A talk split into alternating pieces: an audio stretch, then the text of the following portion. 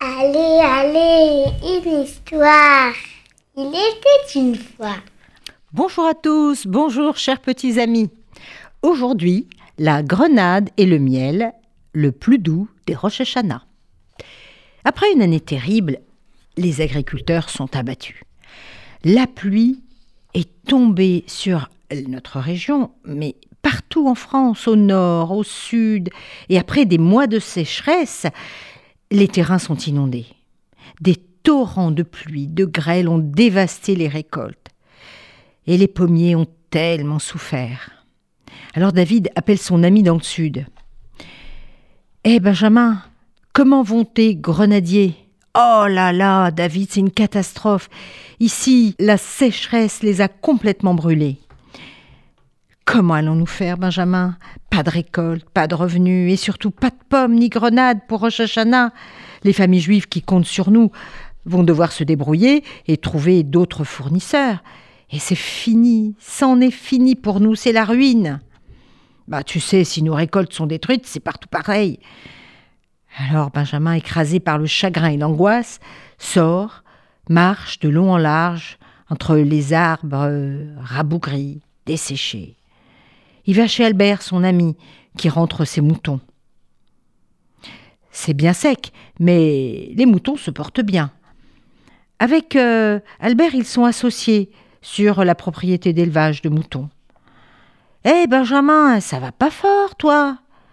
Ma récolte de grenades est foutue. Allez, viens boire un bon thé, mon pote. Allez, viens, ça va aller mieux. » Assis autour d'une table recouverte d'une toile cirée jaune, les deux amis boivent en silence un thé préparé par Ahmed, un saisonnier, devenu ami. Il vient travailler tous les ans. Et puis Ahmed rompt le silence, d'une voix enjouée. « Allez, pas de soucis, les amis. Vous allez voir, j'ai une solution à votre problème. » Mon oncle, au Maroc, a un grand champ de grenadiers. Benjamin lève la tête d'un coup sec et Ahmed continue. Si vous voulez, je lui demande comment est sa récolte, non ? Qu'est-ce que vous en pensez ? Ah oui, oui, super, super, crie Albert. Mais non, comment allons-nous faire ? Tu te rends pas compte, on va, on n'a pas d'argent, on va devoir payer le transport, et puis ça va coûter cher. Et puis, personne ne va nous acheter des grenades qui vont coûter le double du prix. Mais non, laisse tomber. On n'a pas les moyens. Tant pis, c'est trop triste. Mais merci, merci Ahmed. C'est gentil de nous soutenir. Allô, allô Mounir, les baisses. Près de deux minutes d'échange. Écoute mon oncle, dis-moi comment vont tes grenades. Magnifique. Cette année, elles sont très grosses, Dieu merci.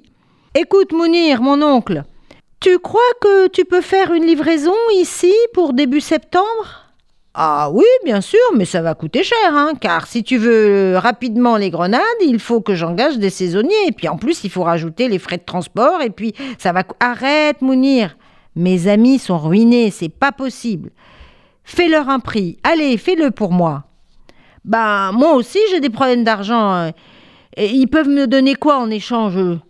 « Rien, je te dis, les récoltes sont fichues, noyées, brûlées, rien, ma cache. »« Bon, bah je vais voir, je te rappelle. » Les deux amis sont effondrés. Après une petite lueur d'espoir, leur chagrin est, est encore plus grand.